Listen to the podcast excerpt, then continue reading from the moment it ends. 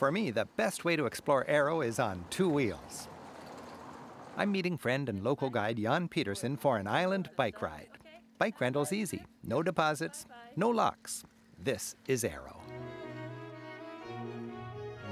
I've recommended this leisurely ride for years in my guidebook to show off the best of this island's charms.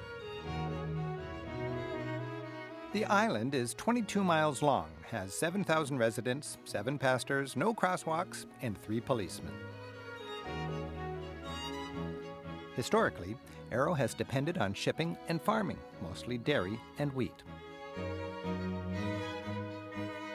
U shaped farms are typical throughout Denmark. The three sides block the wind while storing cows, hay, and people. It's the kind of place where local produce, whatever's in season, sits on the roadside for sale on the honor system.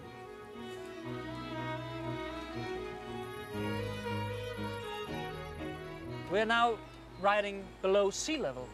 The sea is about this height, and just behind this dike that was built around 150 years ago to keep uh, the sea out to claim this wasteland that was here. all of this was reclaimed then? Yes, it is, and uh, is uh, today used for grazing for cars.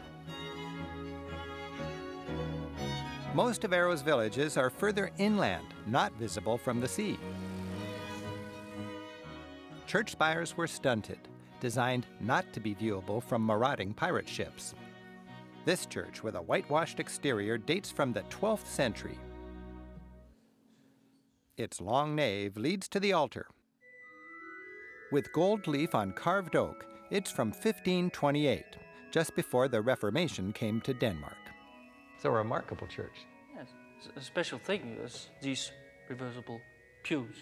Uh, you have the service up here, but when the sermon is on, you have to flip over. Okay, so we watch the service, and then when it's time for the over. sermon, yes, you look pay at the attention pulpit. to the pulpit that is in the middle of the church. in the back of the nave, a list of pastors goes back to 1505, all theologically related to Martin Luther. He's painted with his hand on the Bible as if on a theological rudder, steering the church on a true course. The current pastor, Janet, is the first woman on the list in over 500 years.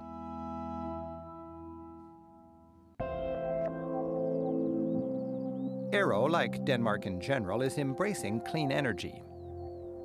Home to communally owned, state subsidized windmills and one of the world's largest solar power plants, it's well on the way to its goal of energy self sufficiency.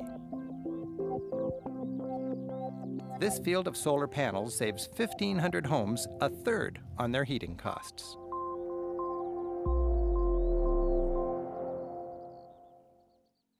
A short walk from the road takes us to a fascinating prehistoric site. 6,000 years ago, this was an early Neolithic burial place.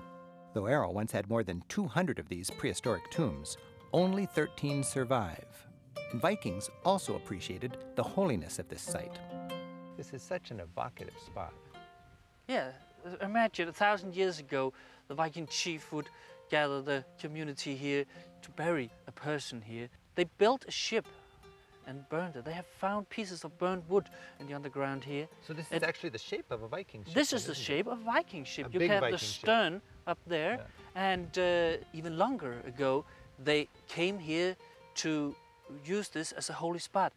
And this stone burial chamber is actually much older, It's 5,000, 6,000 years old.